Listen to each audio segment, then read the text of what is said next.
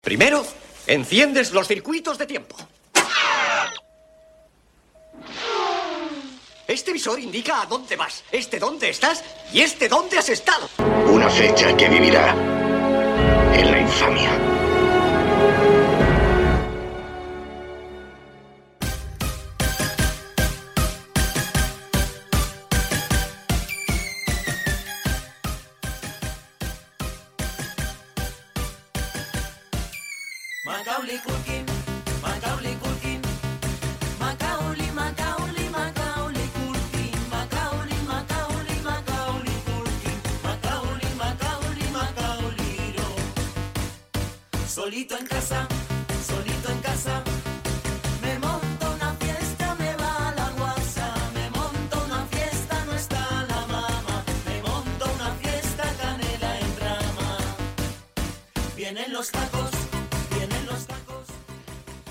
Pues estamos en esta octava intentona, octava entrega de nuestra canallada radiofónica. Bienvenido, amigo Apunto Gutiérrez. Muy buenas tardes, noches, mañanas, lo que quieran ustedes. Aquí estamos de nuevo, una semana más. Y bienvenidos, y bienvenidas, bienvenides a todos los que nos estáis escuchando. Quien nos habla es M. Prieto y este no es el programa del que usted nos habla. Y con, te- y con tu permiso, eh, Aitor, ¿qué te parece si nos ponemos un poquito solemnes? ¿m? Así que si el anterior programa, si te acuerdas de él, el de, el de la ruta, tenía como lema, pues todo por la napia, en esta ocasión tendremos como lema todo por la patria.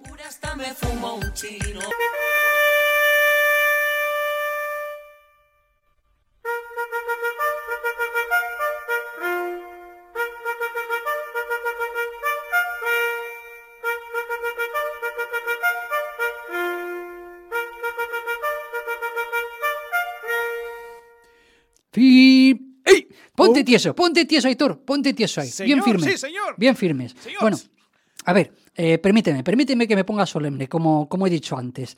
Mm, a ver cómo le explico yo a la, a la- aquí a la muchachada que nos está escuchando, eso sí, sin que mi generación y las anteriores pues parezcamos Carcas. gilipollas, más bien, que pues hace unas décadas, ¿eh? cuando cumplías los 18 añitos, para hacerte un hombre, mm, tu padre no te llevaba precisamente a vivir las noches del paralelo a Barcelona. Por cierto, un saludo a mis amigos de la ciudad condal, sino que lo que tenías es una obligación con tu patria.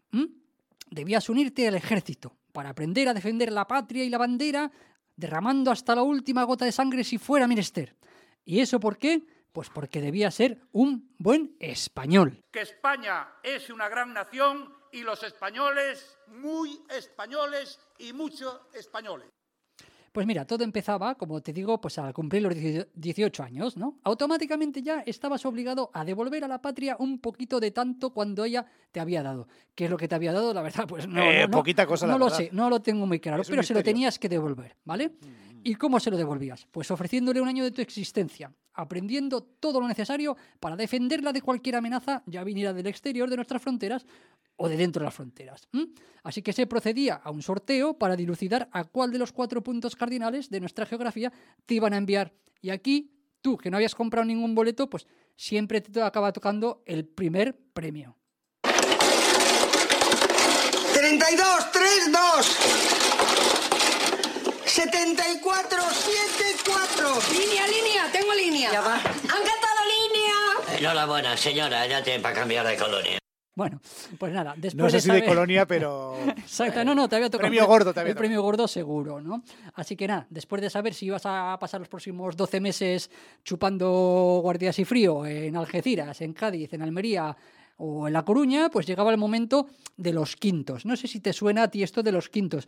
La verdad es que esta tradición sobrevivió casi hasta el final de lo que es el, el- el servicio militar obligatorio en el, en el mundo rural. Sí, yo sobrevivió bastante. Y yo recuerdo que incluso en mi pueblo solían ir. Eso es. Exactamente. ¡Quintos! Pues eh, eh, una especie de despedida de soltero, de último desmadre, eh, antes de entregarte al servicio de la madre patria. Así que se juntaba toda la chavalada ese año del pueblo que, que tenía que ir a hacer la mili y pues, pues iban a liarla. Toma la liada. Ahí. Así que nada, en ocasiones pues también pasaba que te intentabas librar, ¿no? O que te podías librar del servicio militar. Y artimañas había pa- por un tubo. Para aburrir. ¿eh? ¿Y cómo podías hacerlo? Pues bueno, pues a veces algunos argumentaban que tenía los pies planos, otros problemas del corazón, que eras humorista o que tenías algún otro tipo de tara mental pues que te impidiera Bueno, pero cumplir con los tus obligaciones, ¿no? Eh, sí, pero los humoristas también tendrían sus derechos. también, y- y digo yo, no, no Mira, en mi caso no sé si fue el tuyo, Aitor, pero mira, yo a mí me tocó llegar a ir hasta Burgos, ¿eh? al hospital militar. Yo tuve que ir a- al hospital militar de Burgos y eh, nada. La verdad es que no tuve que decir nada. eh, Simplemente cuando entré por la puerta, el capitán. vieron tu careto. Sí, no, el capitán médico me vio y hizo un gesto así negativo con la cabeza y. "Pff, nah, este chaval, no. Va a ser que no. A mí, a, a mí me da que este no sirve ni para arrestado, macho. Así que nada, a mí me declararon no apto para el servicio. Eres más inútil que Aquaman. Bueno, tampoco hay que ensañarse, ¿eh? Pero bueno, el caso es que llegaba el temido día. Llegaba el temido día, te había tocado el premio gordo y tenías que partir hacia el destino que, que te habían asignado, ¿no? Y en la estación, pues bueno, ahí podía estar tu madre llorando desconsolada, como una Madalena. Yo no sé si pensaba que, ibais a, la- que ibas a la guerra o a conquistar Marruecos o qué sé yo. O pero a estaba- las Américas. Efectivamente, estaba ahí sufriendo la mujer y en ocasiones pues también te iba a despedir la novia, ¿no? Entre lágrimas, promesas de amor, juramentos de fidelidad. Amigos, otra de esas grandes mentiras asociadas al periodo militar, como las que iban a hacer de ti un hombre de provecho o que ibas a aprender cosas valiosas para la vida. Todo mentiras. Curiosamente, eh, generalmente solía ser en tren el viaje, ¿no? Y a estos trenes militares, ya te vas a acordar, eh, Aitor, Sí. se les conocía como borregueros, ¿no? Esa palabra que tanto utilizo yo cuando nos montamos en cercanías. Sí, correcto, correcto. Bueno, pues se les conocía como borregueros pues, por diversas razones, ¿no? Eh, la verdad que eran bastante lentorros, eran los últimos en prioridad de, de tránsito y al final acababan adelantándoles hasta las viejas que pastoreaban cabras allá por las estepas castellanas, ¿no? Pero bueno, ya durase tres días o tres semanas, los reclutas siempre llegaban a su destino, a su primer destino. a pesar de sus pesares. Sí, exactamente, pero era su primer destino, porque este no era el destino final, sino que estabas unos dos meses, lo que era el centro de instrucción, y jurabas bandera. Y luego ya sí te mandaban al destino donde ibas a estar el resto de servicio militar, ahí ibas a estar disfrutando. Así que nada, tú llegabas ya después de la jura bandera con una especie de tamborrada como la de Donosti, todos bonitos, todos Todo engalanados. guay. Pues nada, ya te mandaban a tomar por saco. Y eh, como bien saben, las primeras impresiones suelen ser las que cuentan. Así que nada, aquí la primera impresión pues sol- solía ser bastante impactante por lo general. Salía el sargento chusquero de turno y recibía a los nuevos reclutas pues con discursos motivadores. Soy el sargento de artillería Hatman, vuestro instructor jefe. A partir de ahora únicamente hablaréis cuando se os hable. Y la primera y la última palabra que saldrá de vuestros sucios picos será señor. ¿Me entendéis bien, capullos? Señor, sí, señor. ¿Qué coño? No os oigo. Gritad como si tuvierais huevos. Señor, sí, señor. Si alguno de vosotros, nenas, sale de esta isla, si sobrevivís al entrenamiento, seréis como armas, ministros de la muerte, siempre en busca de la guerra. Pero hasta ese día sois una cagada, lo más bajo y despreciable de la tierra. Ni siquiera algo que se parezca a un ser humano. Solo sois una cuadrilla de desgraciados, una panda de mierdas inútiles pasados por agua. Como soy muy duro, sé que no voy a gustaros. Pero cuanto peor os caiga, mejor aprenderéis. Soy duro, pero soy justo. Y aquí no hay ninguna intolerancia racial. Yo no desprecio a nadie porque sea negro, judío, latino o chicano. Aquí todos sois igual de insignificantes. Y mis órdenes son acabar con todos aquellos que no sean capaces de dar la talla en mi amado cuerpo. ¿Me entendéis, capullos? Señor, sí, señor. ¡Coño, más alto, no os oigo! Señor, sí, señor. Bueno, pues déjame... Qué lindezas, qué lindezas, dice el amigo, ¿eh? Qué, qué majo. Déjame que, con tu permiso, me ponga un poquito estupendo. ¿m? Porque pertenecer al ejército español no era cualquier cosa, Aitor. No, no, no, no. Era pertenecer a una institución con siglos de historia a sus espaldas. Donde una de las unidades más famosas, no sé si te suena, conocida como los tercios, que era una unidad de infantería, lograron grandes victorias allá por el siglo XVI, siglo XVII, tales como la... Exactamente, la- sería la batalla de San Quintín, que sería el mayor éxito de los tercios contra Francia, allá en 1557.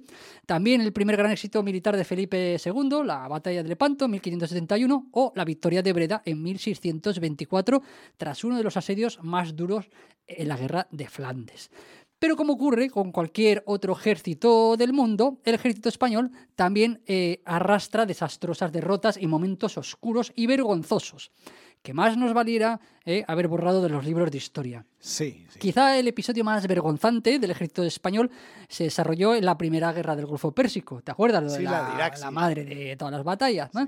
A comienzos de la década de los 90, más o menos. En el año 90. Pero ojo, eh, ojo, no te confundas, no me refiero a ninguna derrota militar, ¿eh? es algo No. peor, es algo más infame. No, no, no, Nos no, referimos ni más ni menos que a la actuación que Marta Sánchez hizo en la fragata Numancia Olé, olé. en la Nochebuena.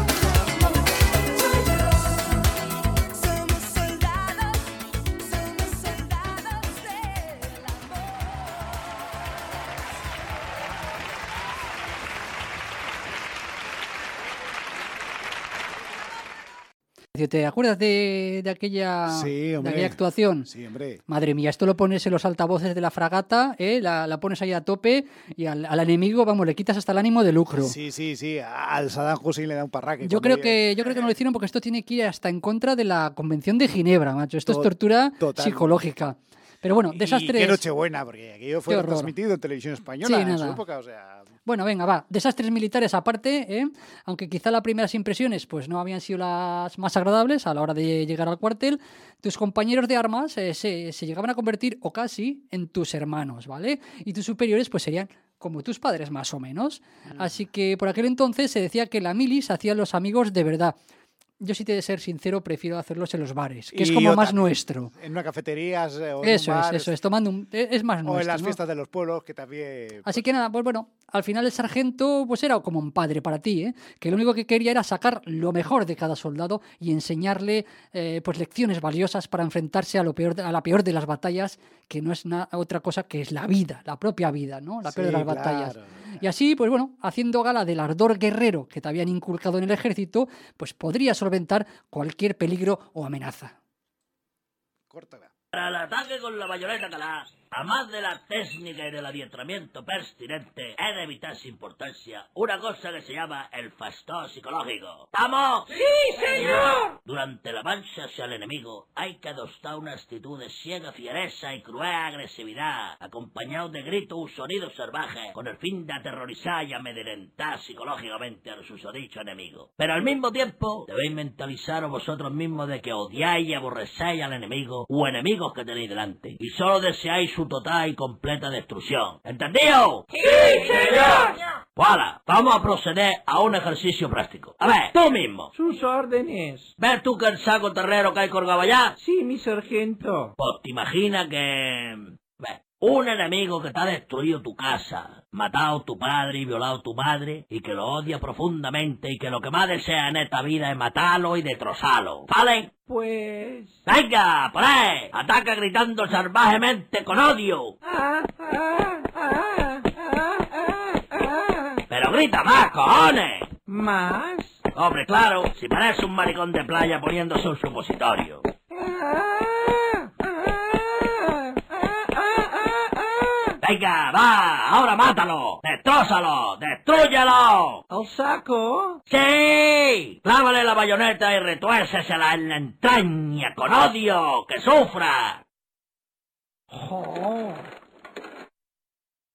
¿Qué? ¿Está bien así o pincho más? A ver, vuelve para acá. Cago en la leche. Desde luego no sé qué voy a hacer con todos vosotros. No sé, no sé. Vamos a ver. ¿Tú de dónde eres, muchacho? Servidor d'Esplugues de Llobregat, provincia de Barcelona. Ya, más supongo que tú serás del Barça, ¿no? Hombre, y con asiento en el Gol Sur, oiga, ¿eh? Vale. Pues imagínate tú por un momento que estamos en el último partido de playoff de la liga jugando el Barça con el Real Madrid y que los madrileños pues llevan un punto de ventaja en la clasificación general. ¿Te imaginas? Sí. Y que nada más empezar a centro de Guardiola la engancha Ribardo y marca Gómez. ¿Sigue? Sí, sí. ¡Chan! Todo el partido es un dominio total del Barça. ¿Lo va viendo? Sí, sí, lo veo, lo veo. Barça, Barça. Pero pasan seis minutos del final y el árbitro sigue sin pitar final del encuentro, aplicando no se sabe qué descuento y... Ah, De repente, sin que nadie lo toque, va el Raúl y se tira dentro del área del Barça. El árbitro pita penalti a favor del Madrid. Y va el Moriente y ¡plas! Puta marca Goya, el árbitro pita al final del partido. ah, Y el Madrid, otro año campeón de liga. ah, ah. Y vosotros, otro año víctima de la injusticia centralista. Pero ojo, que tú tienes una bayoneta en las manos. Y allí detrás está el árbitro del encuentro. ¿Dónde? ¿Dónde? Allí, allí. O hace ahora justicia o no la hace nunca. ¡Justicia! ¡Sí! ¡Ah, sí! ¡Barça! ¡Cabrón! ¡Compute!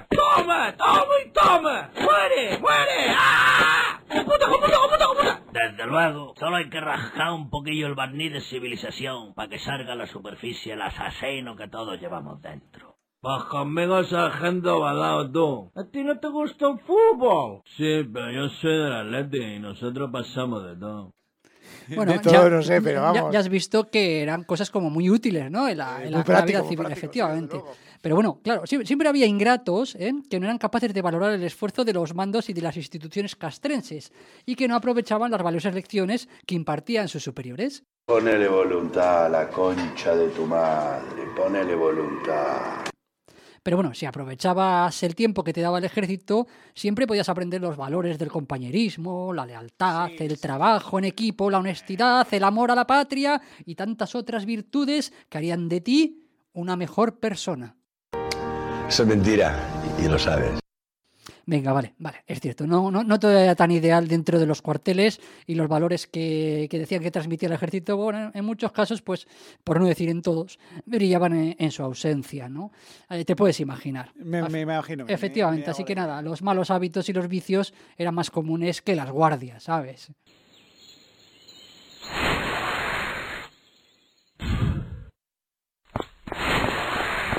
¡Hostia!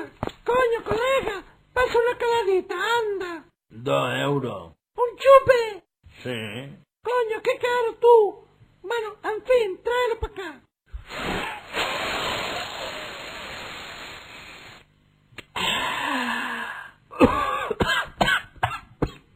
¡Oye! ¿Cómo pega esto? ¿A que sí? ¡La Virgen! ¡Fu! ¿Quieres otra caladita? Sí. Pues venga, dos euros más. Joder, ¿cómo eres?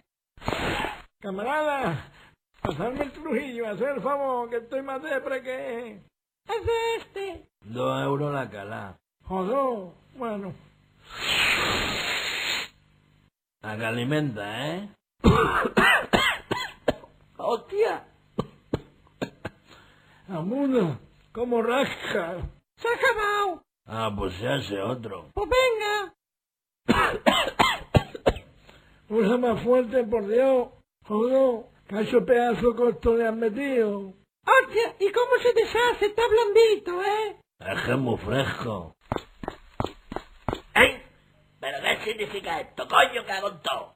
¿Se puede saber qué coño estoy haciendo aquí? Pandilla de mono vicioso. ¡Hostia! ¡El sargento Arencibia! Ay, nos ha pillado. ¿No sabéis que la drogadicción en el ejército está altamente penada? ¡Hacia este, mi sargento! A ver, ¿estáis para esa porquería? ¡Sí, señor! Veamos de qué se trata.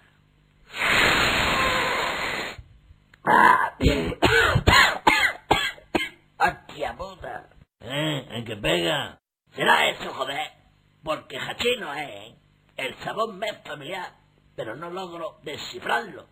Pero eso, por olor, por color, por sabor y por la textura, coño, yo diría que... ¡Esto es mierda de recluta, cojones!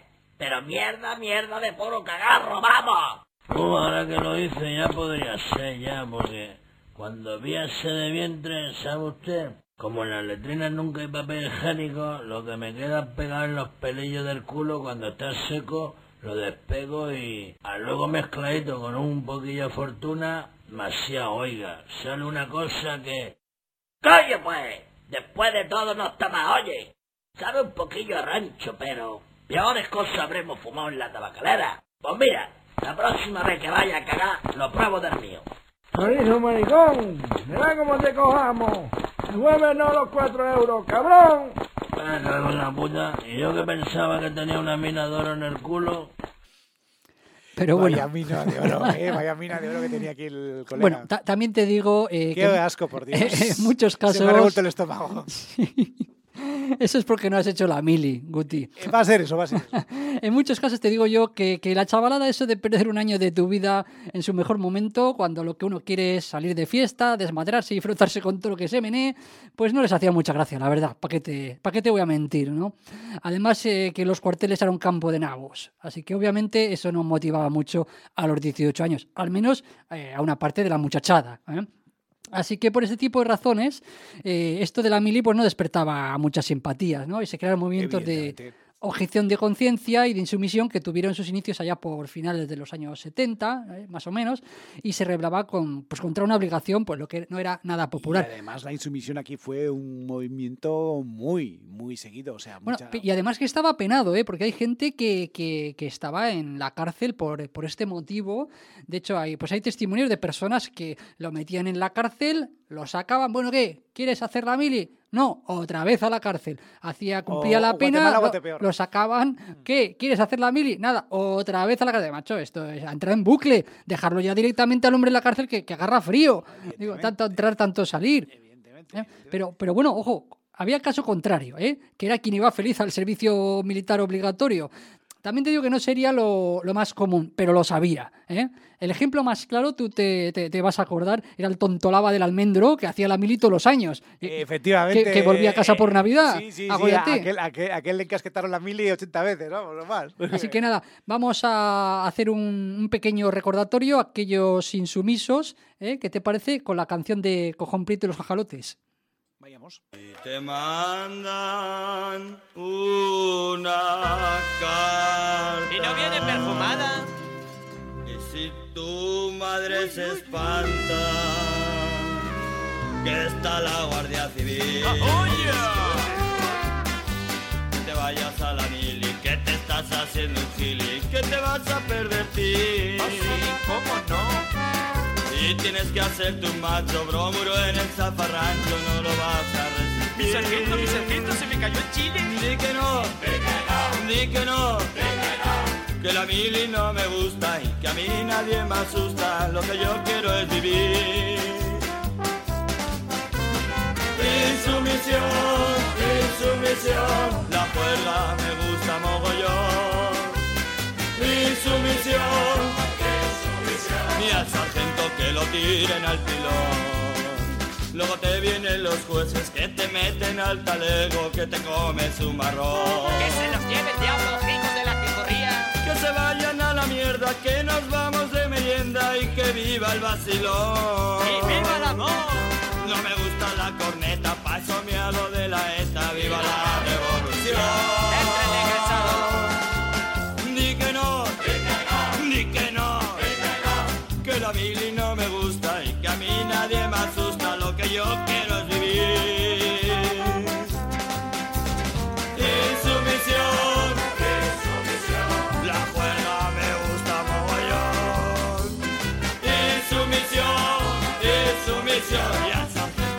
Tiren al pilón.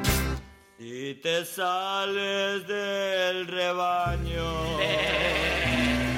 y no te va el uniforme. Me tira la sisa. Vete directo al mall. Vaya, vamos pues. Y si no vete a caquicha que te informan y te explican lo que es la insumisión.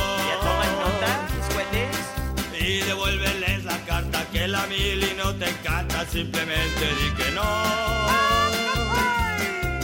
Di que no, di que no, que la mili no me gusta y que a mí nadie me asusta, lo que yo quiero es vivir. Insumisión, insumisión, la juerga me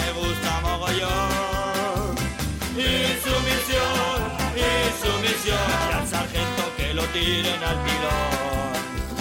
Insumisión, insumisión, la juerga me gusta mogollón. ¡Puro relajo!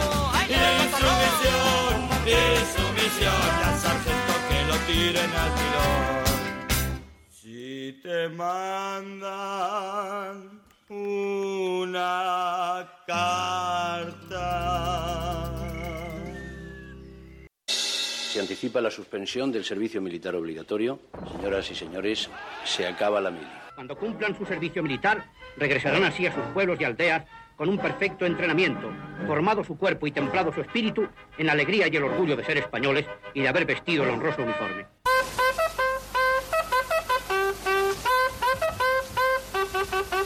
Tras 231 años de mili forzada, llega el adiós a las armas. Es el fin también de esos angustiosos sorteos en los que se decidía el destino de miles de mozos para los siguientes nueve meses. Un adiós que incorpora en sí mismo muchos adioses.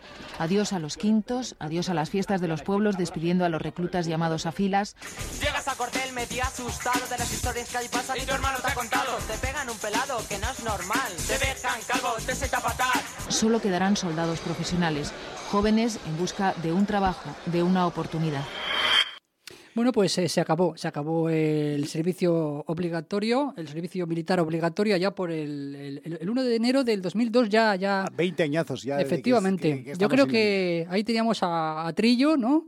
Cuando era ministro de Defensa. Exacto. ¿eh? Anunciando El tan ansiado, la tan ansiada noticia. Yo creo que Aznar, por aquel entonces era el presidente del gobierno, eh, pensó, "Venga, ya est- estamos ya de, de gastar en estos inútiles que vienen aquí a...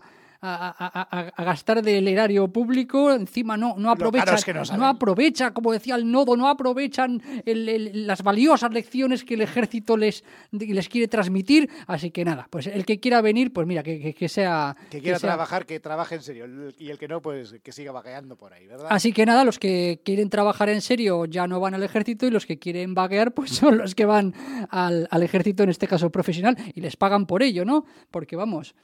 Claro, porque la milicia es gratis, ¿eh? eso hay que aclararlo, porque pensarán, no, la gente igual es que, joder... Bueno, pero- gratis tampoco, que te daban, creo que eran 800 pesetillas, que tampoco estaba mal, ¿eh? Para Ah, bueno, vale, un, vale. pa- un- pa una caja de educados yo creo que te llegaba. Bueno, pues ya, ya vamos llegando al, al final de este capítulo tan marcial, pero no nos queremos ir sin antes eh, anunciar que este es nuestro Eso es, último, programa, del ordinario. año, del año, cuidado, del año 2022. 2022. Ya os habéis hecho ilusiones, no, no, no, amenazamos con volver. amenazamos con volver, ¿eh? O sea, vosotros, vosotros veréis. Así que nada. ¿Y, eh, pode- y podemos anunciar? Sí, podemos, claro. ah, De hecho, no, no, no es que podamos, es que debemos, debemos anunciar el Que- especial Nochevieja que estamos preparando. Efectivamente, y que vamos a venir 31 aquí en directo, ¿eh? Nada de grabaciones ni nada, ¿eh? Nosotros aquí... Y el que se lo crea, que se lo crea. Exactamente. ¿sabes? Y de hecho vamos a traer aquí los changurros, los langostinos, los vamos a meter aquí en el estudio y vamos a hacer aquí una, una, un especial Sí, noche un, desmadre. Vamos a hacer como los desmadre, quintos, ¿sabes? Una fiesta, Un desmadre. Así que nada, pues eh, os esperamos. al cotillón, venir al cotillón de nuestra cultura. Eh, Aquí os quiero, ¿eh? lo que era la antigua Radio Casares. Eso aquí es. os quiero después de las campanadas, montando un desmadre Un cotillón que te- de, de los que no están los escritos apócrifos. Exacto, exacto. Porque estaremos nosotros en la ventana, haremos ahí como un urbi et orbe, como el Papa, ¿sabes? Ahí haremos la bendición desde los estudios de, de la radio. Así que nada, nos vemos. Y más sorpresas que ya iréis descubriendo. Efectivamente, nos vemos el día 31 a la noche. Así que nada, Guti, mete, mete la sintonía de despedida que nos vamos yendo. Vayamos pues. Macaulay Culkin, Macaulay Culkin. Macaulay, Macaulay, Macaulay Culkin. Macaulay, Macaulay, Macaulay Culkin. Macaulay, Macaulay, Macaulay,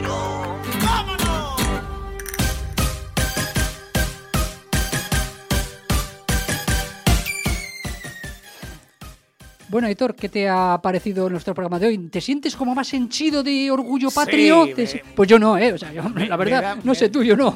No, Yo no, no, no, yo, yo- yo la no. verdad que no, no, no, no me siento muy, muy henchido de orgullo patrio y mi ardor absoluto. guerrero, la verdad que tampoco es que haya... Nunca me, nun- nunca me gustaron este tipo de... Eres pacifista, no eres, no eres nada belicoso. Sí, soy un poco happy flower. en. Happy Flower, me parece bien. Y a vosotros os emplazamos, como digo, para el especial de Nochevieja y posteriores eh, programas de Década Infame en el 2023. Porque si no estáis ahí, somos capaces de traer de nuevo el servicio militar obligatorio para poneros firmes. Exactamente, y os, pone- y os pondremos en los cuarteles es- nuestro programa todo volumen. Exactamente.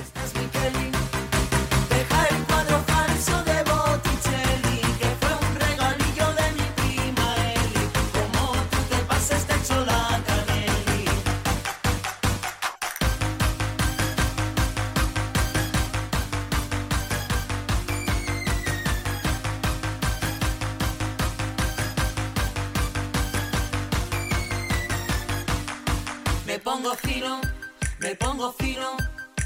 Antes de acostarme yo bebo vino y me como un paquete de filipinos y como me apura hasta me fumo un chino. Me recupero, me recupero